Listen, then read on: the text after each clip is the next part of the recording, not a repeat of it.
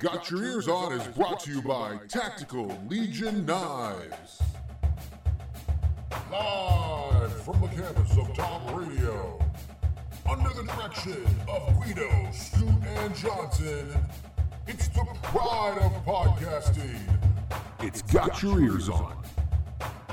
All right, everybody, hello and welcome to this week's episode of Got Your Ears On. Guido here, along with Scoot This one's for you. And Johnson. Take that, Raiders. Take that, Red Raiders. Yeah. I mean, probably some of the most exciting basketball we've watched all season, I think. It was a it was a good time to to uh, watch that game, Johnson. Well, a, a good time, or as I wish I had the tweet in front of me, but someone said, uh, like, to kind of parlay Jon Rothstein's always like, you know, a tough weekend at your in laws or whatever he says. We could kind of start to say things like, West Virginia basketball, you'll maximize your blood pressure medicine. I saw that tweet and I was like, yes, it, that feels about right. This was like a roller coaster of a game. Yeah, so West Virginia, after two weeks off uh, on a COVID break, comes back and they handle a not so good K State team in Manhattan, and then Yes. come back and win just a, a an awesome game against uh, the Texas Tech Red Raiders. We'll start with the game though, guys, against K State, and uh, I, I will say, and I think whoever was doing the play-by-play on ESPN or said the same thing, which is like West Virginia couldn't have asked for a better team to come off of a two-week, barely practicing, you know, stint to play against because K State might be the worst team in D1 basketball. Like it, they were bad. Yeah, it's like the one of the one of the first good scheduling things to happen to us in a while, right? I mean, if you had to come back um and and play a game, that was certainly not a bad situation to be in. And do you know, I didn't realize it after um until afterwards I was, you know, reading some recap, but that so we won that game 69 to 47. You guys already know that if you're listening, but did you know that uh I saw John Antonik tweeted it out. I've got it in the show notes that um that was the largest road uh margin of victory since WVU has been in the Big 12. Did you realize that? I didn't Wow. think about that at the time, but that 22 point victory um, was apparently the biggest since we've been in the conference. I'm not surprised. I mean, you know, it's and we'll talk about other conferences here in a little bit, but I'm not surprised. uh, We're it's a tough conference. It is a tough basketball conference. As much as we hate the travel and the teams, and you know, as Scoot always complains, Manhattan and Ames aren't exciting places.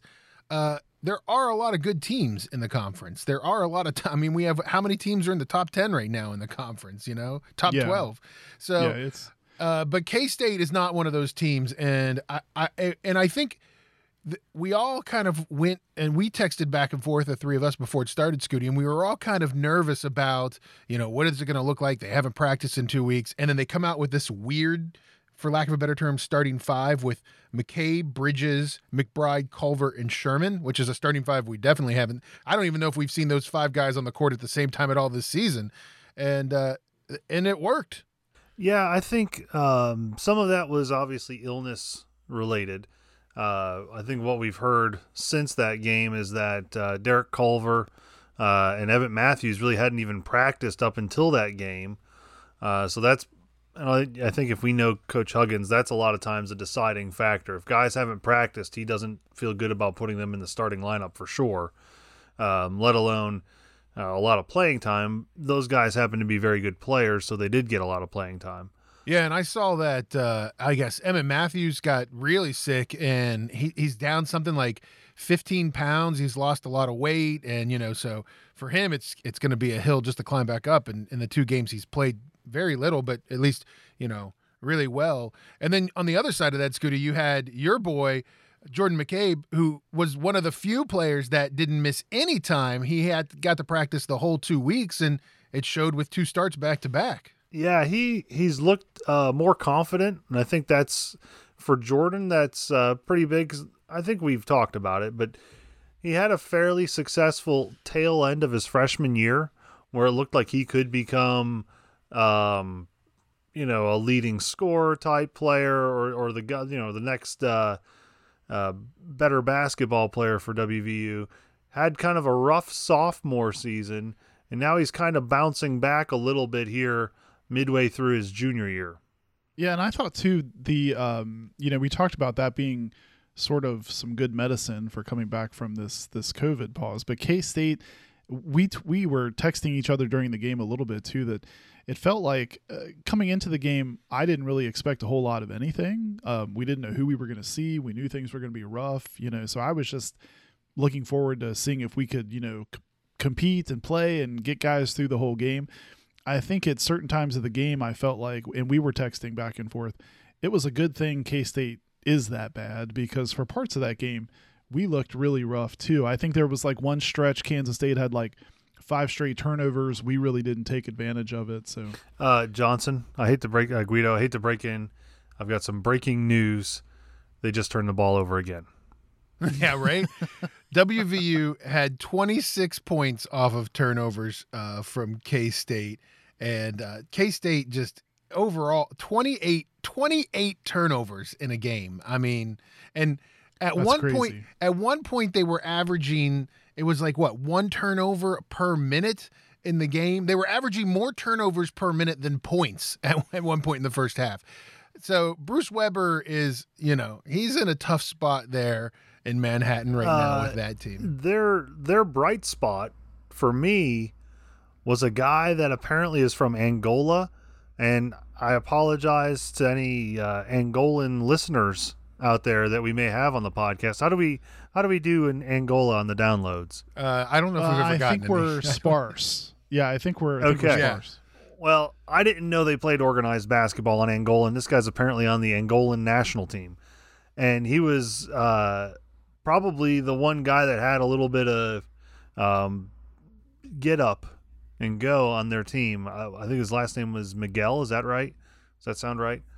Well, and he was big too. I mean, he was a sizable dude. He was a pretty good matchup for for DC, and I think um, we one thing I was going to bring up, Scoot, too. Do you remember on last week's show, we were kind of like, has Kansas State ever been good at basketball? And I was sitting here thinking, well, I think we're forgetting some stuff. And then watching that Kansas State game, ESPN was like, well, if you think back to the 2019 team that won the regular season, and I was like, oh, Oh, man, yeah, yeah, right. we just don't remember that Yeah. because it's Kansas State. right. But like, yeah, they've had some success. They're just really down. And I think in this game, like you're saying, I think I think that that particular guy was a bright spot, and I think they have some really young players as well. So, um, I mean, I think they're athletic. They just really didn't have it together. I like that us. uh, the game, the way the game played out, kept Squawks McGee kind of in check. Well, I think the mask helped that too. yeah, I I do too. I Yeah, think do I, too. think the mask the mask uh, helped out, and it's there were times where the camera would pan to him, and it looked like Bruce Weber was going to swallow the mask. He was breathing so hard. he was just Like, like, sucking the hyperventilating. mask. It was like Yes. a paper bag. Yeah, it was very upsetting.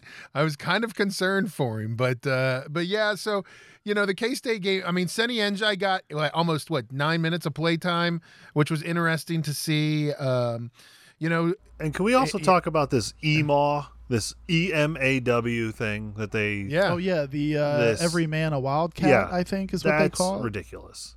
Are you sad, Scoot, that we don't have a slogan like that? No, You what- I mean, what are you gonna what are you gonna put on a like? Do you think that uh, the football team should be wearing TTC masks? Trust the climb. I mean, come yeah, on. No. yeah, right. Maybe. No, it's ridiculous. Every man a wildcat. Apparently, that's a thing they've been saying for years. There, that's nothing new. Yeah, I think that's been their thing for a long Uh, time. it's still like weak. So we handle K State. we come out of the COVID break. We handle K State okay, and we move on to play the number ten ranked uh, uh, Texas Tech Red Raiders. We were ranked 11th, so we moved up on Monday in the AP poll to 11th. Uh, Texas Tech ranked 10th, and uh, pretty good team coming into this year, especially defensively. Texas Tech hasn't let a lot of points get on the board with any of their their foes, and then on top of that, you got and I'm I, I gotta hear it from Scoot. Mac McClung is like just he's a star. He's he's he's a baller. He's a great player. He's a great He player. is. He would be a guy we would love to have him. I would like to have him. Yeah, you may not like him. I don't know if you do or don't, but I would love to have that type of player. I don't know if you know this, Scooty, but you know he's not he's not far from Morgantown. He's from just across the state a line in. Virginia. He's a local. I mean, Yeah, he- just just down the road. Yeah, Fraschilla just must have said that 75 times during the game. He's got family. There's 10 members of his family here. You know, I started to think about all the other places that are five and a half hours away that I could say are just down the like road. Like Toronto, Like- Canada. Like- He's just from uh, up the road in Toronto. was just yeah, Indianapolis. Gabe pretty much plays at home. practically a homecoming Gabe game. Boy, and that's Yeah. why he went to WVU is because it's uh, he wants to Yeah, play I in front of his right hometown the crowd.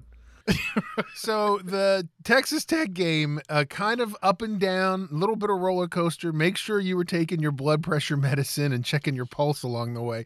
West Virginia, at one point, with about eight minutes left to go in the first half, was up 10 points and then just kind of saw that lead evaporate away. It was really weird. There were turnovers, there were just other. Uh, you know, there were a lot of offensive rebounds they were giving up and, and just kind of evaporated to a tie at the half. And I think that Huggins was, you know, frustrated with the team uh, for little things. And I think it's all, I, I definitely think you see the fact that not having those many practices, the COVID uh, slowing them down, you know, a guy like, you know, Emmett Matthews, who usually gets a lot of minutes, you know, coming in and out of the game a lot, getting a lot of breaks. Culver was getting a lot of breaks. Um, you, you saw that Yeah, defense DC only played 18 minutes. That's very unlike and him. and that defense really struggled. That defense struggled so much in the last five eight minutes of that first half. Well, but you know, in the moment after the win last night, I went to bed. Th- well, I tried to go to bed. It's always hard to sleep after these 9 p.m. tip offs, but I, I went to bed thinking just how great of a win this was. And and from this morning after I woke up throughout the day, the more I think about this, the more amazing I think it is that we won this game last night because I think Chris Beard and Texas Tech, I mean, they they don't need any help. And then here you are coming off of this COVID pause. You know, you don't have guys at 100%. You talked about Matthews being down like 15 Well- pounds. DC can't play, you know, third, third, you know, he can only play 18 minutes. So, you know, th- that's always going to be a battle at full strength for us to really dig down and, and pull this game out. I, I think it's amazing. I think the guys need a whole lot of credit for that. And I think the other thing is Johnson, along with that, is you know West Virginia, the turnover discrepancy was really rough, and Texas Tech had 25 points off of turnovers. West Virginia had zero points off of turnovers. You know, you look at the foul shooting, foul, foul, free throws again were another problem for West Virginia, but yet through all of those problems, they really dug it out and and pulled off a Yeah. you know a good win. for me, three there's three things that made this game close, um, and it- maybe it wouldn't have been as close if these three things hadn't happened. So the first one is that Derek Culver um, sat more than we're used to seeing him sit, and I think when he was out of the game, we really um, struggled for whatever reason, whether it be uh, stopping the drives into the paint or just that presence of, of having a guy like him because I like Gabe, but he's not Derek, and I like Senny. Senny's not even close to Derek. So I, I think that that's that was uh, an area where they started to come back on us. Another thing is it it appeared to me that we kind of slacked off on on guarding um, Mac McClung, and some of that was just mismatch matchups. You know, if um, and this is not to slight him, but if Sean McNeil is playing defense on Mac McClung, Mac McClung's going to beat him nine times, maybe ten times out of ten. If Jordan McCabe is playing defense on Mac McClung, he's going to beat him nine times or ten times out of ten. The times we were good and could keep Mac McClung in front of us was when we had Kedrian Johnson, who did a really good job on him, and Deuce. The problem is if you rely on Deuce all the time, that's gonna he's gonna use a lot of energy trying to stop a good player on defense. Yeah, and you're not gonna right. have him for as much on offense. Uh, the third factor as to why this game was close is if you think about it, we had this is a game where we would have had our crowd behind us. We would have had the crowd into it. I Right. guarantee you they would have been booing or chanting something yeah. every time Mac McClung touched the ball. Sure. Um, no doubt. we didn't have any of that. I mean, I think at one time I, I thought I've faintly heard like um, I'm gonna guess it was probably uh, Eric Martin, maybe a couple of the managers on one side, and then maybe like uh, I don't know if Emmett Matthews' parents or somebody's parents were on the other side of the Coliseum saying "Let's go" and Mountaineers. I mean, it sounded like four people on one side and like three on the other Yeah. responding. I mean, if the if the if you had a full Coliseum, that would have been completely. I mean, first of all, the place would have just been on fire, Yeah. and that would have been a completely different game. I think. Yeah, that's the shame of it because and and those guys deserved that. You know, like coming back from all that stuff, gearing down and really really knocking out this this Texas Tech team. I mean, 10 playing 11, come on, the Coliseum would have been fired up. And I think the other thing too, Scoot, that I've been trying to reconcile today just as I was kind of reading post game stuff and looking at these stats. I have a hard time. I can't remember a game where I watched us shoot 60%, 58% overall from the field, 63%, 12 of 19 from three point range, and then 16 of 27 from the foul line. It's Yeah. like usually those percentages are in some reverse order, I feel like, but Yeah, Johnson, the percentage from three point just blew my mind. I mean, shooting in the second half, six for nine at 66%. Uh, they were just on fire, you know, making shots this, the, you know, against Texas Tech. Yeah, and something else, Scoot, that I thought was interesting. Um, I, you know, I guess it makes sense with with minutes being kind of redistributed, but I don't. I also don't remember the last time I saw all five starters, and really six people overall, if you count Sean McNeil, he didn't start, but had had double uh, double digit points, and that seems like a rarity as well. Well, that's uh, we we've often lamented. I'm going to use the word lament. I never have used it ever. I like it So when you use go big now. words. Yeah, I Uh, like it when we you go big often lament about our lack of offense, and I think if you were to look at our our last, well, really since we've started conference play, the offense has been there. Um, what's been maybe a little bit more concerning is our defense because we're giving up over 80 points, you know, to uh, to Texas Tech. So we kind of dug ourselves in a hole in the first place defensively. But you know, to see what you said, six guys in double figures. I mean, we scored 87 points. That's not too shabby offensively. We're starting to see the threes. I think we're starting to see what Coach Huggins has been talking about for two years start to actually translate into uh, actual games. yeah, I totally agree. Is this game a turning point for the season? Is this going to be a turning point with a this kind of win? You know, the guys being into it, the the celebration afterwards. You know, being down at one point with I think about ten minutes or so left to go, maybe even less than that. We're down by twelve. We fight back. We win. It's resilience. You know, is this a turning point in our season? You well, think? Well, I know I text you guys that we went under seven, we went down 10. Texas Tech was looking really confident. We were looking really tired. And I, t- I think I text you guys this, and I think at that point we were like nine of 17 from the foul line. So even when you're stopping the clock, you're not really, you're not, you're not really helping yourself out. And I rem- remember texting you guys, this, this feels bad. this just this feels bad like like we know where this is going and that's why you know the more i think about it the more proud I am of these guys for digging down and not giving up and really coming back. And I, I so to answer your question, I think it could definitely be one of those games where they look back and they say, you know, look, not only is that a top 10 team, but the shape we were in, you know, we we had to come together. People aren't at 100%. I think it could definitely be one of those that they rally around. Like if you now when you go into the rest of the schedule because oh by the way, it's going to be a horrendous schedule to navigate still. Um, if you ever had some confidence shaking uh, events come up, I think you could point back to this and say, hey, you know, like we've been here before. We've done this. Let's keep our head in the game and let's move forward. I think it could be a strong, I think it could be a strong anchor point. uh, for me, it's not a turning point; it's a reaffirmation, right? So these guys um, coming into the season, it was a fairly highly touted team. Uh, there was a lot of talk that they were a top ten team to start. We've we've documented, or it's been documented. I guess we haven't documented anything, but uh, it's been documented that you know they were a, a KenPom top ten team um, Fran Fraschilla, Seth Davis, you, anyone, Andy Katz, anyone that knows basketball was saying that we were, you know, uh, a, a challenger for the conference title, possibly a top five, possibly a, a number one seed. all this kind of talk. Could be a Final Four year for Hugs, and then uh, we get sucker punched in the stomach and lose uh, Oscar. And that, well, to be on, to be honest with you, we didn't really lose Oscar. Oscar played mediocre at best in the beginning, which didn't help us. And then he leaves.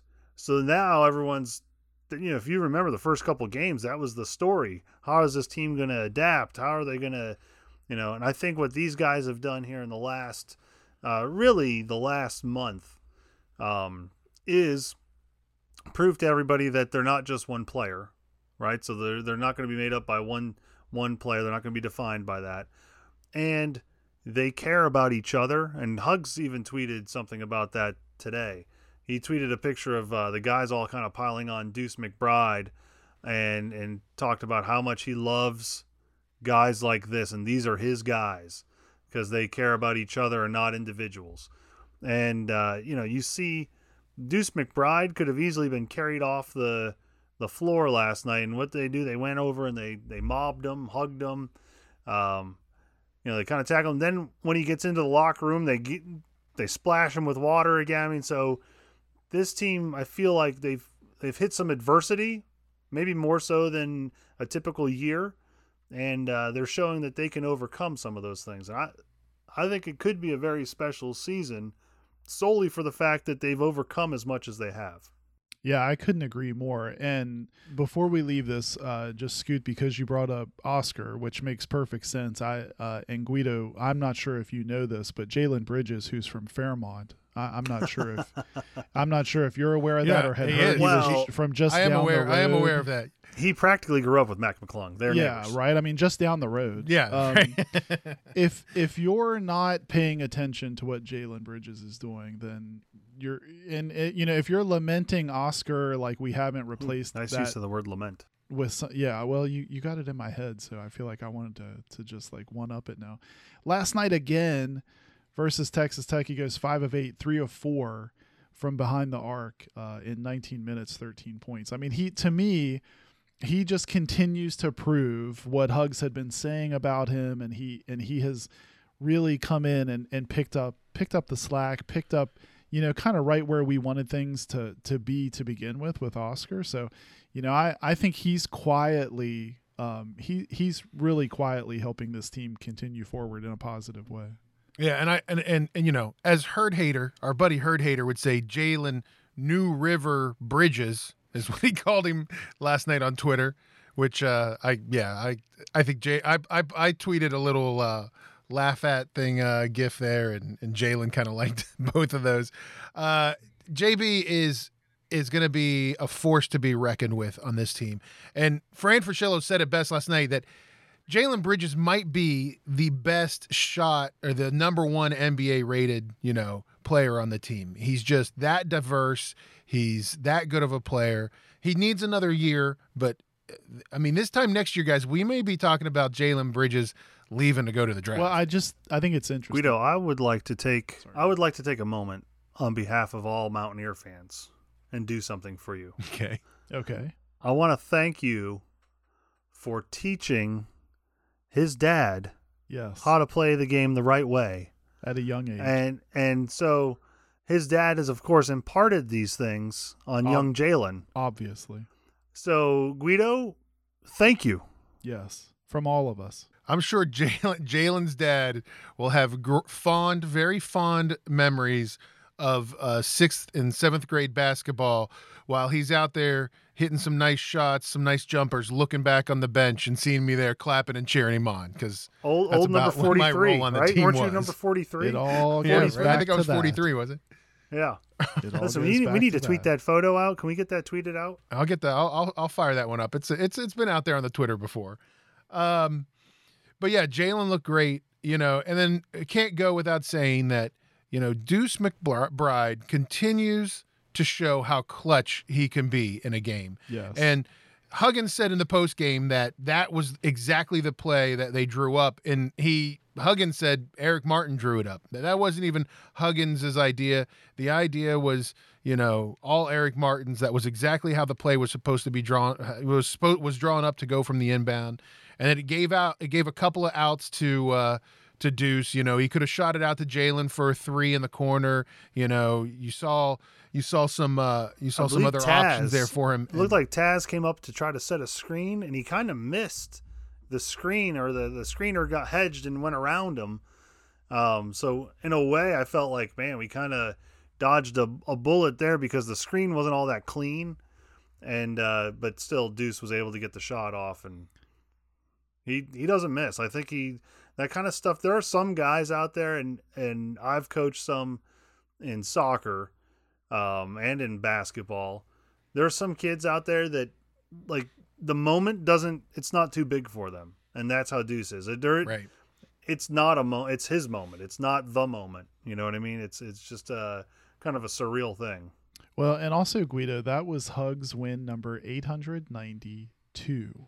So we're closing in on this 900 wins, and it was also his 20th win over a top 10 team while he's been at WVU. I thought that was interesting. apparently i feel going forward that anyone that gets elected into the uh, hall of fame the basketball hall of fame must eclipse 900 wins yes, it's before only they fair, get there right? right Obviously, Yeah, that right. is the How is threshold. it possible that he's not like 900 wins?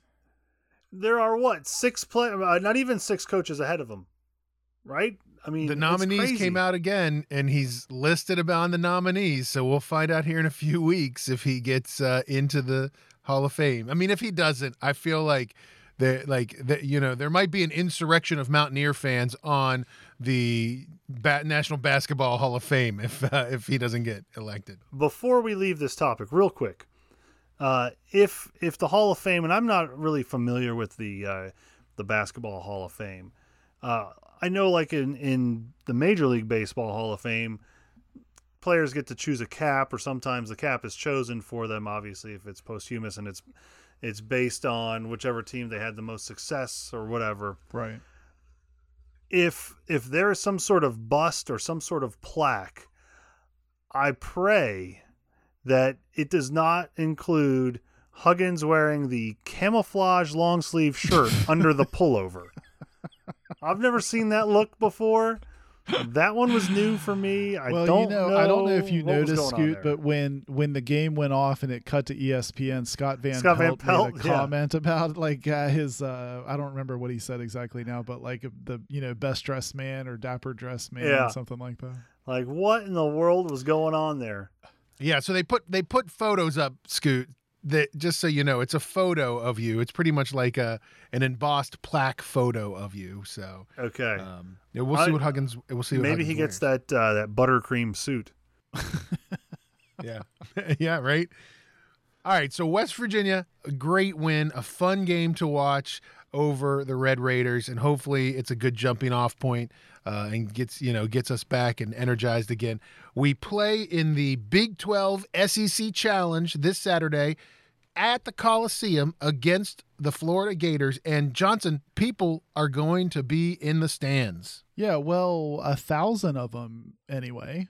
Um, some people. so I guess you know we'll take whatever we can get. But uh, WVU announced plans to let fans back in the Coliseum on that January 30th game, and then moving forward. So They've they'll got to justify the new seats. they'll the they'll cap it, but still they're letting some folks in. So that's a start. So Florida currently fourth in the SEC and not ranked in the top 25.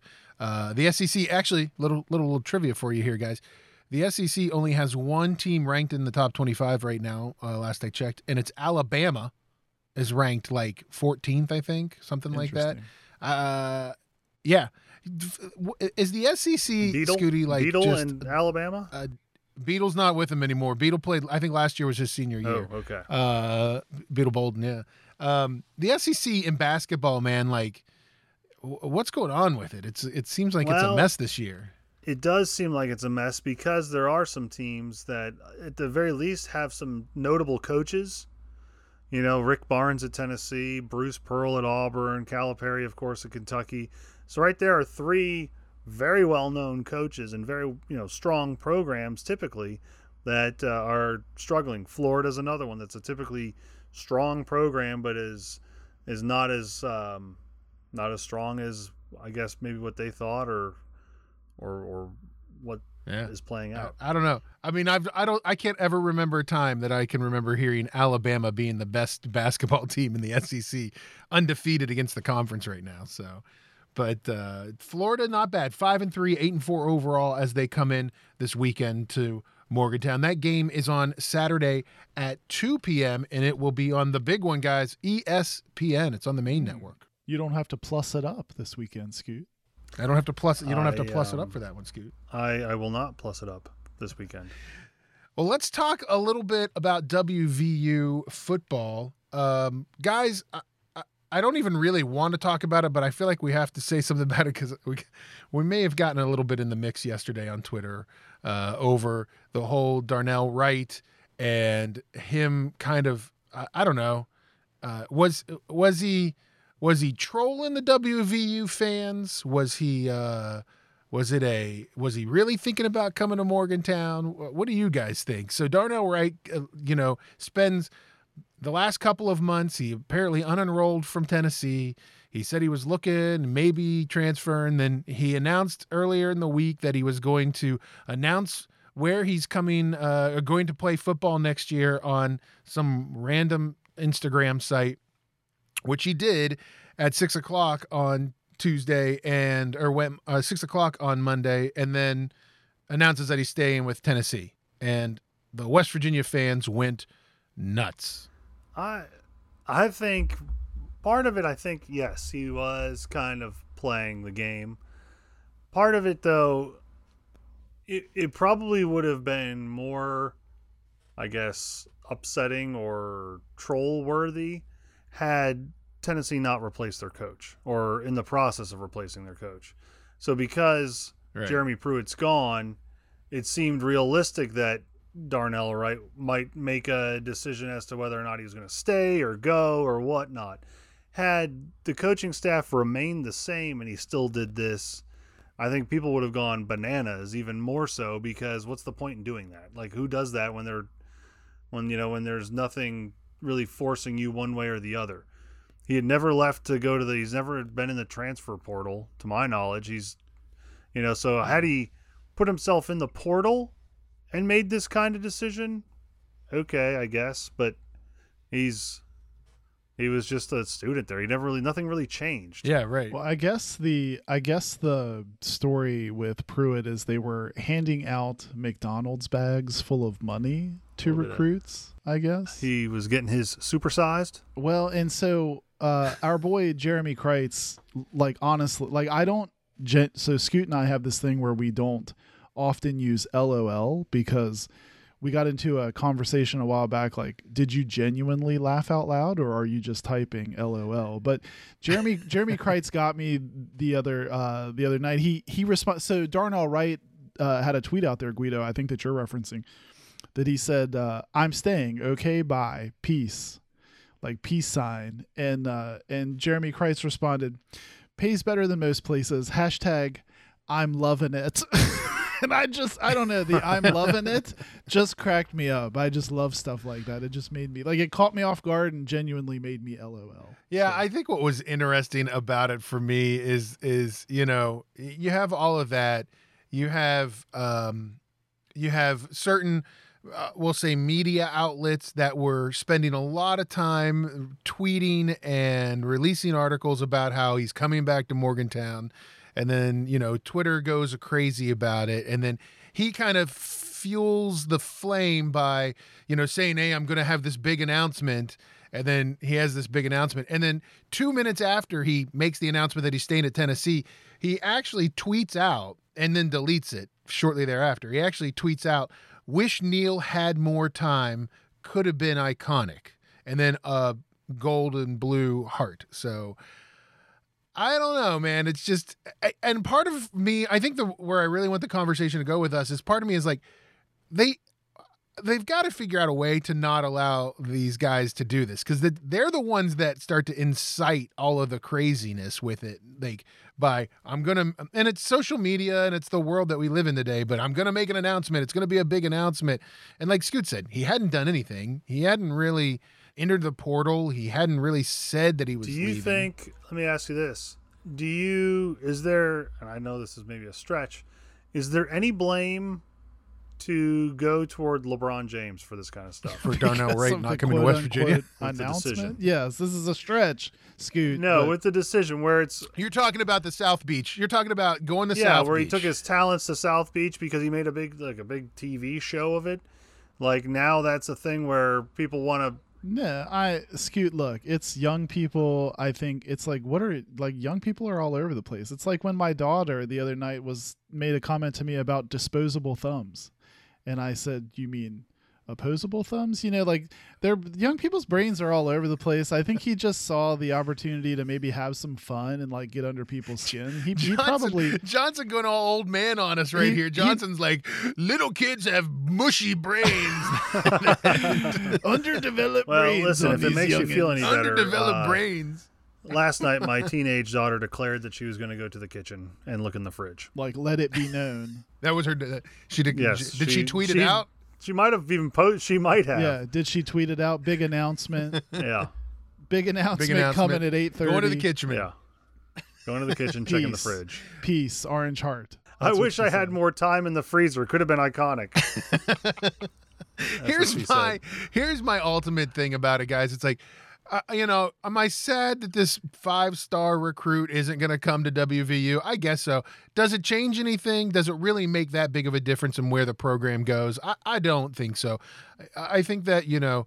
It's you- you're talking about a you know a hundred guys that are probably one way or another connected as players to the team that are either redshirt or you know walk on or whatever it might be one guy's not going to make a difference and you know the fans going all amuck about it you know everybody needs to simmer down and realize hey listen he's not playing there'll be another guy that role will be filled by somebody else Yeah, and I think there's a lot of people, Guido, like you and I, if we're being honest. Like we love the hometown guys. We love the thoughts of a, you know, like we let one get away. Let's get the hometown guy back, and you kind of, it, it's sort of like.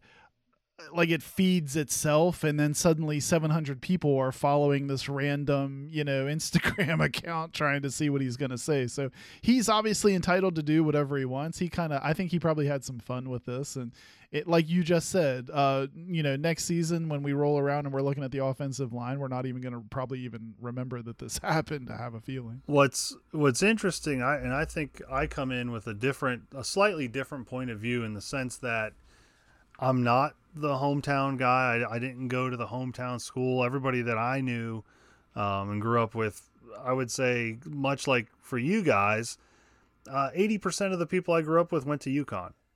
Where I would venture to guess you guys were probably, you know, maybe it was 60 40 WVU Marshall or something like that, but probably mostly WVU.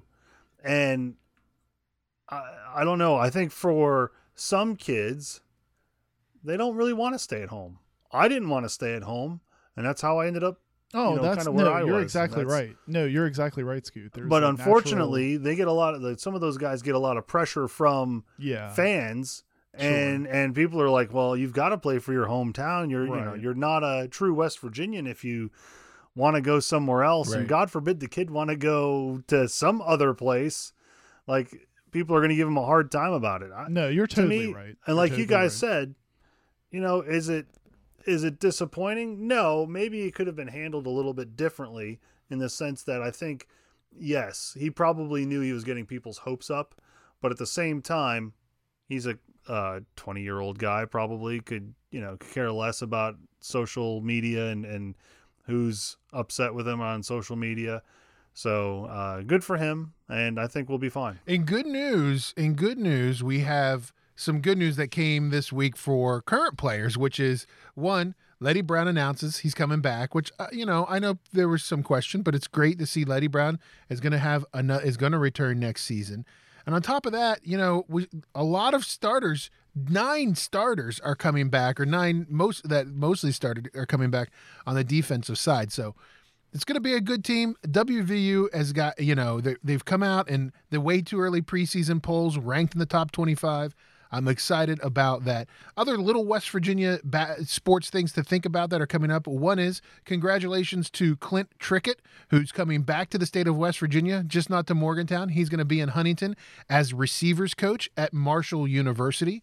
Uh, so good to him. It's good to see him back. You know, I always liked Clint Trickett. It's nice to have him. You know, and I know he's kind of a, a homer guy. And Johnson, like he said, we love the homer guys. Yeah. And Scoot, you'll be excited to hear Isaac McNeely Polka. going to be announcing where he's going to go and play his his uh, college basketball th- this Saturday at 2 p.m. You think we we got anybody? That's, you, you think any listeners have some inside details for us? Any? uh Yeah, can can Kreitz get us some insider or something? Can we some insider info? Yeah, right. I mean, I mean, I mean, it's Polka. I mean, Kreitz has got to know somebody that's related somehow to him. I mean, it's like what they're like 20 people in that town, right? They all, you know. Scoot, what would you do if Isaac McNeely at 2 p.m. on Saturday um, keeps everyone in suspense and then says, uh, "Stay in it, Polka. Peace out, Red Heart." yeah.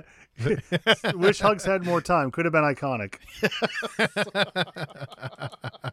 All right, guys. Well, listen, let's take a break real quick. We'll come back with the number one game show on a West Virginia University sports podcast. It's a little game we like to call Bluff the Fluffs. Don't go anywhere. You're listening to Got Your Ears On.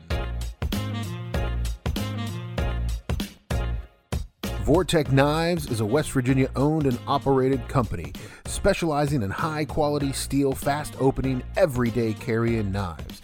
If you go to vortekknives.com today and use the code GYEO, you get a 25% discount on your entire order. That's Vortek, V O R T E K knives.com, a West Virginia owned and operated company specializing in fast opening, high quality, everyday carry knives. Vortek Knives. All right, welcome back to Got Your Ears on Guido along with Scoot and Johnson. Don't forget, check us out on the social media. You can find us on Instagram and Twitter.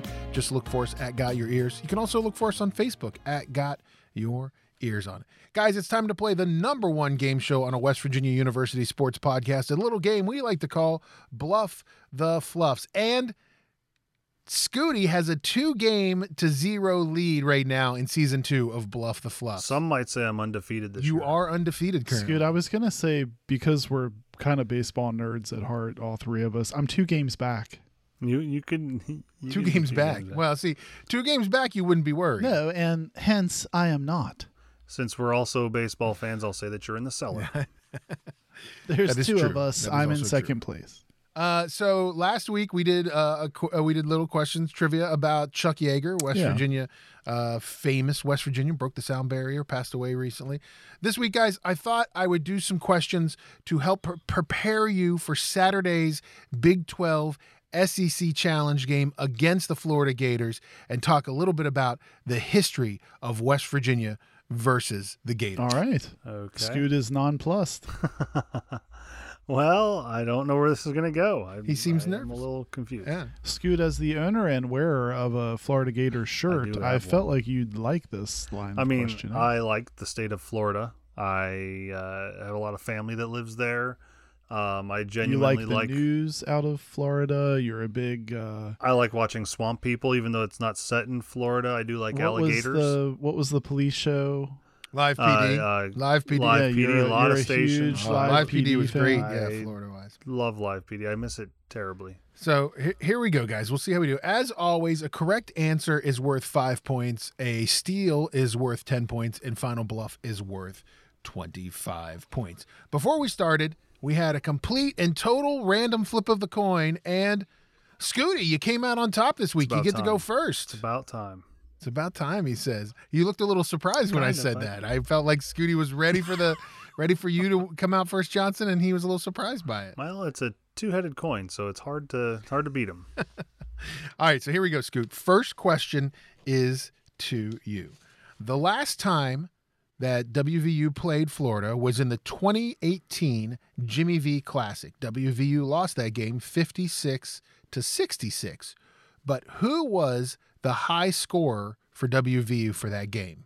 Was it Esa Ahmad, Emmett Matthews, Chase Harler, or Wesley Harris? It's a tough question. I don't know. Uh, two of those guys got booted off the team that same year.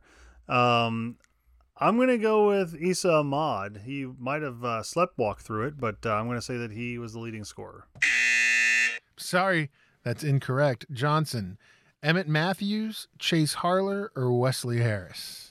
I feel like this is a bit of a trick question, Guido. So I'm going to go with Wesley Harris. It would have been good if that was the answer, but no, it was Chase Harler. Chase Harler had Yikes. 13 points in that game, so uh, came out with the leading scorer in that game. All right, so nobody gets any points there. All right, Scoot, starting off hot. Starting off hot. Starting off hot. Uh, Johnson, this next question is back to you. The first time WVU ever played Florida, they blew out the Gators by 47 points, 114 to 67. What future WVU head coach played in that game? Was it Bob Huggins, Gale Catlett, Sonny Moran, or Marshall Glenn? Johnson?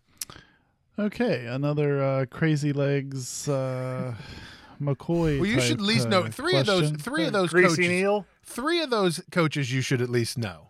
Three of those coaches you should know. Yeah, I think They all mean, were a s- coaches for WVU. They all were head with coaches. us. I know that actually. I didn't make just that don't up. know which. I'm trying to think of time periods and maybe when this would have fallen. I think, I think I'm gonna have to go with Sonny Moran. Sorry, that's incorrect. Scooty, back to you. Was it Bob Huggins, Gale Catlett, or Marshall Glenn? Well, I only know two of those three, and I'm not going to guess the one I don't know. I'll go with Bob Huggins just for yucks. No, I'm sorry. It, that's incorrect. It was Gale Catlett. Gale Catlett was on that team in 1963 with uh, Rod Thorn, and Gale Catlett played. in that Oddly game. enough, the jerseys were made of leather back then. Yes. And that's why he opted for the leather jacket Yes. once he was a coach. There- Little known WVU. little known fact. WVU fact. He was always partial to leather. Gale Catlett was. Uh, so all right. So we're starting off That's hot. gotta smell bad. gotta smell bad when you start sweating. Uh, nobody's got any points so far. We this one is going to go down to the wire, folks. It's a barn burner. It's a so barn far. burner. All right, uh, Scooty. This next question is back to you. WVU has played in the NCAA tournaments more times than Florida. Twenty nine times for WVU, twenty two times for Florida. But Florida has more Final Fours. How many Final Fours does Florida have? Is it three, two, five, or eight? Hmm. That's a good question. I'm going to say Florida has five Final Fours. That's correct. Five Final Fours uh, for Florida, including two national, cha- two back-to-back national championships in 06 and 07. So Yes, Good. Udonis Haslem and uh, Joakim Noah. Yeah. Good job, Scoot. Good job. So Scoot takes the lead there, Johnson, with uh, a correct answer. So five points. Well, I mean, somebody had to get Somebody- one right. somebody had to get I one right eventually. Scoot's getting us kicked off here. Now we're now we're good. Now we're in the flow. All right. The last time WVU won, Johnson, this next this question is for you. The last time WVU won over Florida was in 2002. The score was 68 to 66. Which one of these players was not in the starting five that day? Was not in the starting five. JD Collins, Tyrone Sally, Frank Young, Joe Herber. Yeah, you know, that game, that was a game in Charleston. They weren't really expected to even be competitive, and they ended up upsetting Florida. So JD Collins and Joe Herber were definitely there. Um, what I can't think of is between Frank and Tyrone uh, Sally. I cannot think. I'm gonna go. Um, I'm gonna say. Uh, I'm gonna say Frank Young was not on that team. That's correct. Frank Young started the next He was year. younger. He was younger, say yeah. he's younger. Right. Yeah. So Johnson, good job there. You get uh, five points on that one, and we're all tied back up. And Scooty, back to you. Current Chicago Bulls head coach and former head coach at Florida, Billy Donovan, built the Gators to pretty much being a dynasty throughout the 90s and early 2000s, including two national championships, like we said, back to back in 06 and 07. But what Big East school did he play basketball at? Was it Providence. Correct. Providence is the correct answer. Scooty didn't even give you a chance to. Uh, He to played for Rick Pitino. Yeah, he did play for Rick Pitino. And I'm, s- I, you know, I, I'm sorry that you know the the flip of the coin hurt you there, Johnson. You probably would have known that question too. But Scooty, the old Big East schools, man, he can just chew you up on those. Yeah, you asked the guy from Watertown if he's knows his friars or not. Yeah, I mean, right. I already know the answer. All right, congratulations, Scoot. You take the lead, ten to ten to five right now over Johnson. And Johnson, this next question before final, last question before final bluff, is back to you. WVU has faced Florida nine times in history, at least basketball history. How many of those times have they beat Florida? So, out of the nine times they've played, how many wins does WVU have? Is it two, three, four, or five? Whew. Out of the nine times, out of the nine times, I'm gonna say they've won five of those times. Sorry, that's incorrect. Scoot, back to you. Is it two, three, or four? Uh, I feel we are three and six against Florida. I feel you're correct, Scooty. Man, Scoot is tearing it up this year in Bluff the Fluffs. It's kind of upsetting for you, Johnson. or you too. See, it's scripted. It is scripted. He's upset. He's angry because I'm going off script on him. oh, man. Uh, Sco- Scoot might have an insurrection on this game. He's- Honestly, He's, he's beside himself. He's like, I thought he would get these wrong. I never thought you would get these I wrong. listen. I, have I know what's up. I have faith in you, Scoot. All right, here we I- go. So we're on the final bluff right now. Scooty has the lead 15 to 5 over Johnson. As always, final bluff is worth 25 points, and we ask you guys to chime in with your own buzzers. Johnson, what is your buzzer for this week? Sugar Bowl. Sugar Bowl. Sugar Bowl? Okay. Yeah, I was just thinking about the last time I was at the Sugar Bowl. We were playing Florida, and uh, Darren Studstill was had like his nose through his ear hole of his helmet. Unfortunately, I had that on my mind. So Sugar Bowl. Kind of like how you're doing right now in Bluff the Fluffs. Okay. Yes, I have to readjust my helmet here going into Final Bluff. And Scooty, what's your buzzer for this week? Uh, sugar buns. this is just going to confuse me. What are sugar buns? What are sugar- Wait I don't even know, but I thought it was funny and uh, would be very confusing. All right. Well, let's try this out, see if we don't make any mistakes here. All right, here we go. West Virginia has faced Florida nine times, we previously discussed.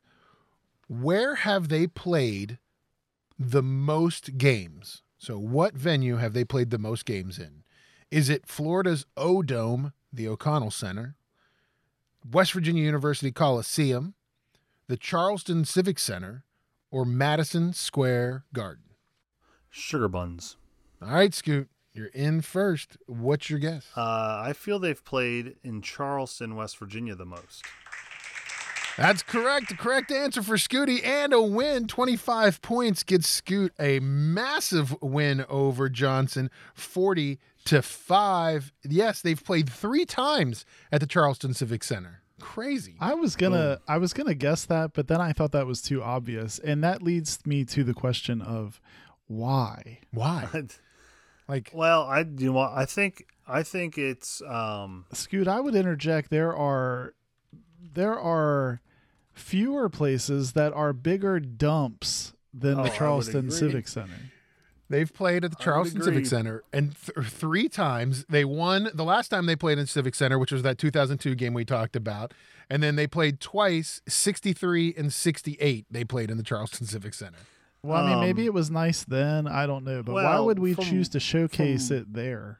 Well, from what I've heard, and I think some of the the reports back to uh, the colleges were that the fans preferred the sticky floors and the multicolored seats. Yes, Yes. that would make sense. They've actually If you're looking for that, they've actually never played in the Coliseum. This Saturday, when we face them at two o'clock on ESPN, the, it'll be the first time the Florida Gators have ever played in the Coliseum. They've been in Morgantown once before in 1970. They played in the old field house, but uh, this will be the first time that they play in the Coliseum. So yeah, it just seems so weird. Nine, you know, nine appearances and none have been played in the calls. You know what else seems weird is the fact that I have to say this phrase. Scoot now leads Bluff the Fluffs three games to nothing over Johnson. And uh, I remember a point last year, Johnson, where I think you were like five games up on Scoot, and he came back. He came back. He, he, he you know, he he was like WVU versus Texas Longhorns a couple weeks ago. Like he came back, but just couldn't pull it off last minute. But this time he's taking the lead. I think if you were to look at my November to now record, you'd find that uh, Johnson is uh, outmatched, outwitted, and outplayed. Yeah, that might yeah, be true. and I also have a championship trophy. So That is true. All right, guys, let's take a break. We're going to come back with a segment where we let Scooty find out what's happening in the world of somebody else's world. It's a little segment we like to call I Can't Believe My Ears. So don't go anywhere. You are listening to Got Your Ears On.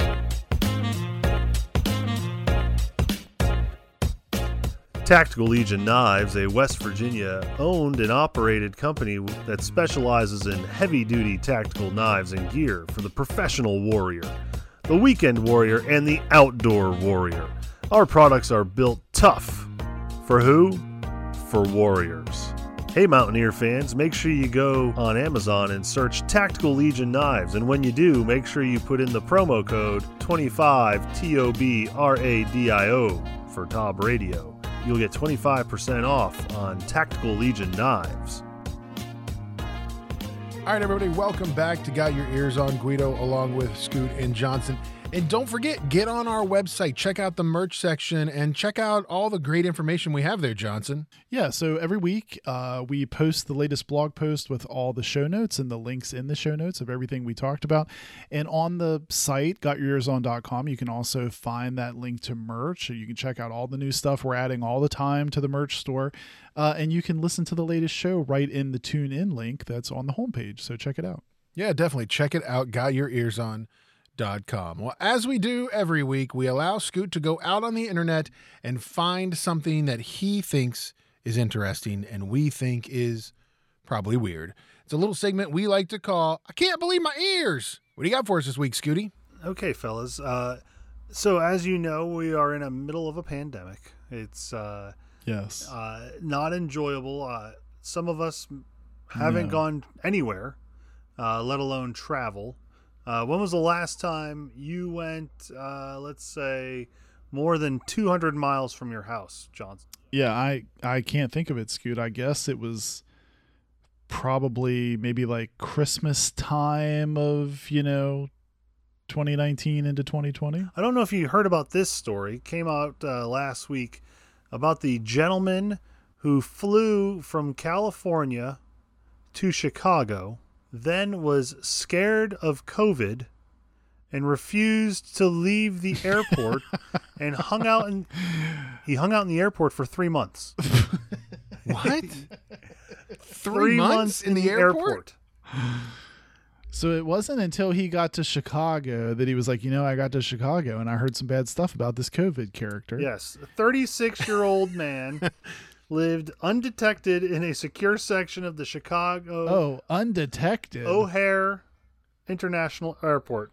How do you live undetected? How do you live undetected in an airport? Like, don't doesn't somebody like that's you know whatever cleaning or doing something or like at securing the airport or security, like or secu- like this I raises see you so and be many like, other concerns for me. He, um, I guess, uh, had come across somebody's ID badge that belonged to an operations manager who reported it missing. In so this guy lived in in O'Hare Airport from October to January. like he just recently got caught. Um, But now people had to so okay, let me process this a little bit, Scoot. Like if I just decided I'm going on a trip and then I never come back from that trip or Somebody I say- never arrive at my yeah, destination. what happened to my? Where's my good I would- buddy?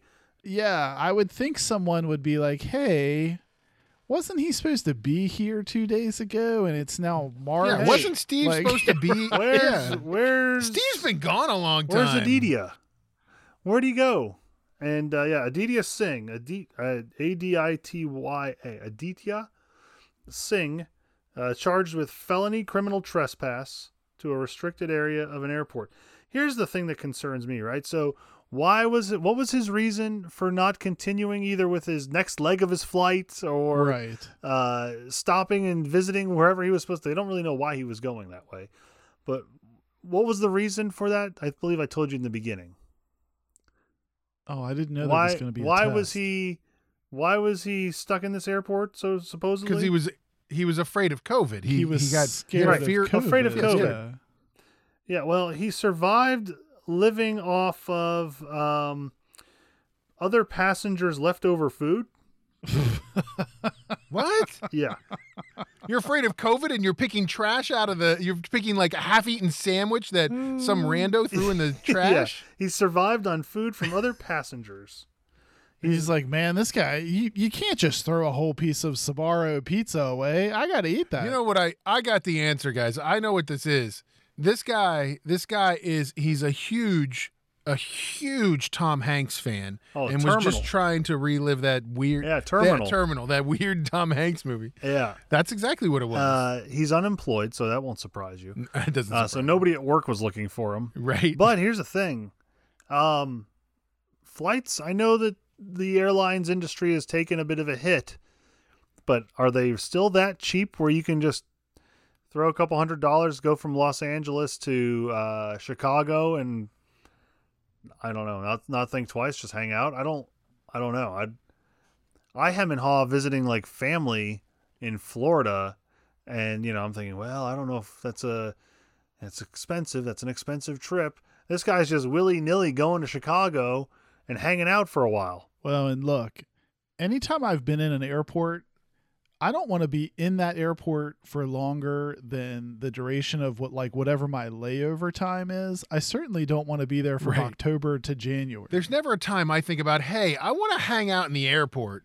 yeah, I've never once been like, you know what, I would just live here. Do you think he was like casing the Hudson News uh, garbage cans? And right? he like, had to uh, have been, I would think. I mean, I would venture to guess he was on a steady diet of Auntie Anne's. right? or like you know the you know like whatever Cinnabon? Sbarro Yeah, or like Cinnabon. like- There's only Right. so, so much Cinnabon and Auntie Anne's and Sbarro pizza you can handle. Uh, Hudson News is kind of like the Waldenbooks Of of- airports. yeah. yeah, airport est- establishments. Yeah. I feel like I I just don't. Uh, I mean, I'm a germaphobe, admittedly, and if I'm worried about COVID, which I mean, I think it in any of our minds at times we kind of uh, may have had a little trepidation trying to comprehend what exactly has been happening, but I don't think I I try to combat uh, a kind of a disease or an illness with doing something else maybe even more germy than what I'm afraid of. Yeah. Like I'm not digging through garbage looking for somebody's food. I'm the same way. Like I'm when when I go on a trip in the airport, like b- before COVID, like pre-COVID, like I even get skeeved out, like sitting in the the black leather seats that you have to sit in. Like I'm like, man, these are. I, I think these feel dirty. Like Yeah. I I can't imagine what it's like now. I I would definitely like if I went to an airport, I don't think I'd sit down. I'd stand up the whole time. First of all, and uh second of all, it's like. oh, If you are afraid, so afraid of COVID, like you're sleeping on an airport floor, Right, you- I you're mean- eating the You're using a probably a restroom that's used by everybody in the you know coming and going, or maybe you didn't even use a restroom. well, and why would you have set out on your trip to begin with if you were concerned about Good questions. COVID? A lot of questions. Feel like there's more to this story. There's, I, yeah, I feel like this is gonna. I think we're gonna need a follow up scoot on this story yeah, in the there coming weeks. There might be a part two on You this. know, guys, listen. It's uh, it's been a good week of basketball. Happy to see the team back and on fire uh, for the last two games with wins over K State and an awesome win over the Texas Tech Red Raiders. Last minute shot by Deuce McBride. Don't forget, we got a great game coming up this Saturday at 2 p.m. on ESPN. It's the Big 12 SEC Challenge.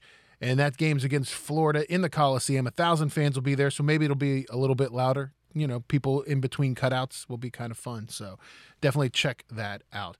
Don't forget, look for us online. Find us on Instagram and Twitter. You can just look for us at Got Your Ears. You can also search for us, Got Your Ears On, and uh, get us on our website, which is gotyourearson.com. Guys, have a great week. We'll see you next week talking more basketball and uh, whatever else happens with WVU sports. Thanks for listening. You've been listening to Got Your Ears On.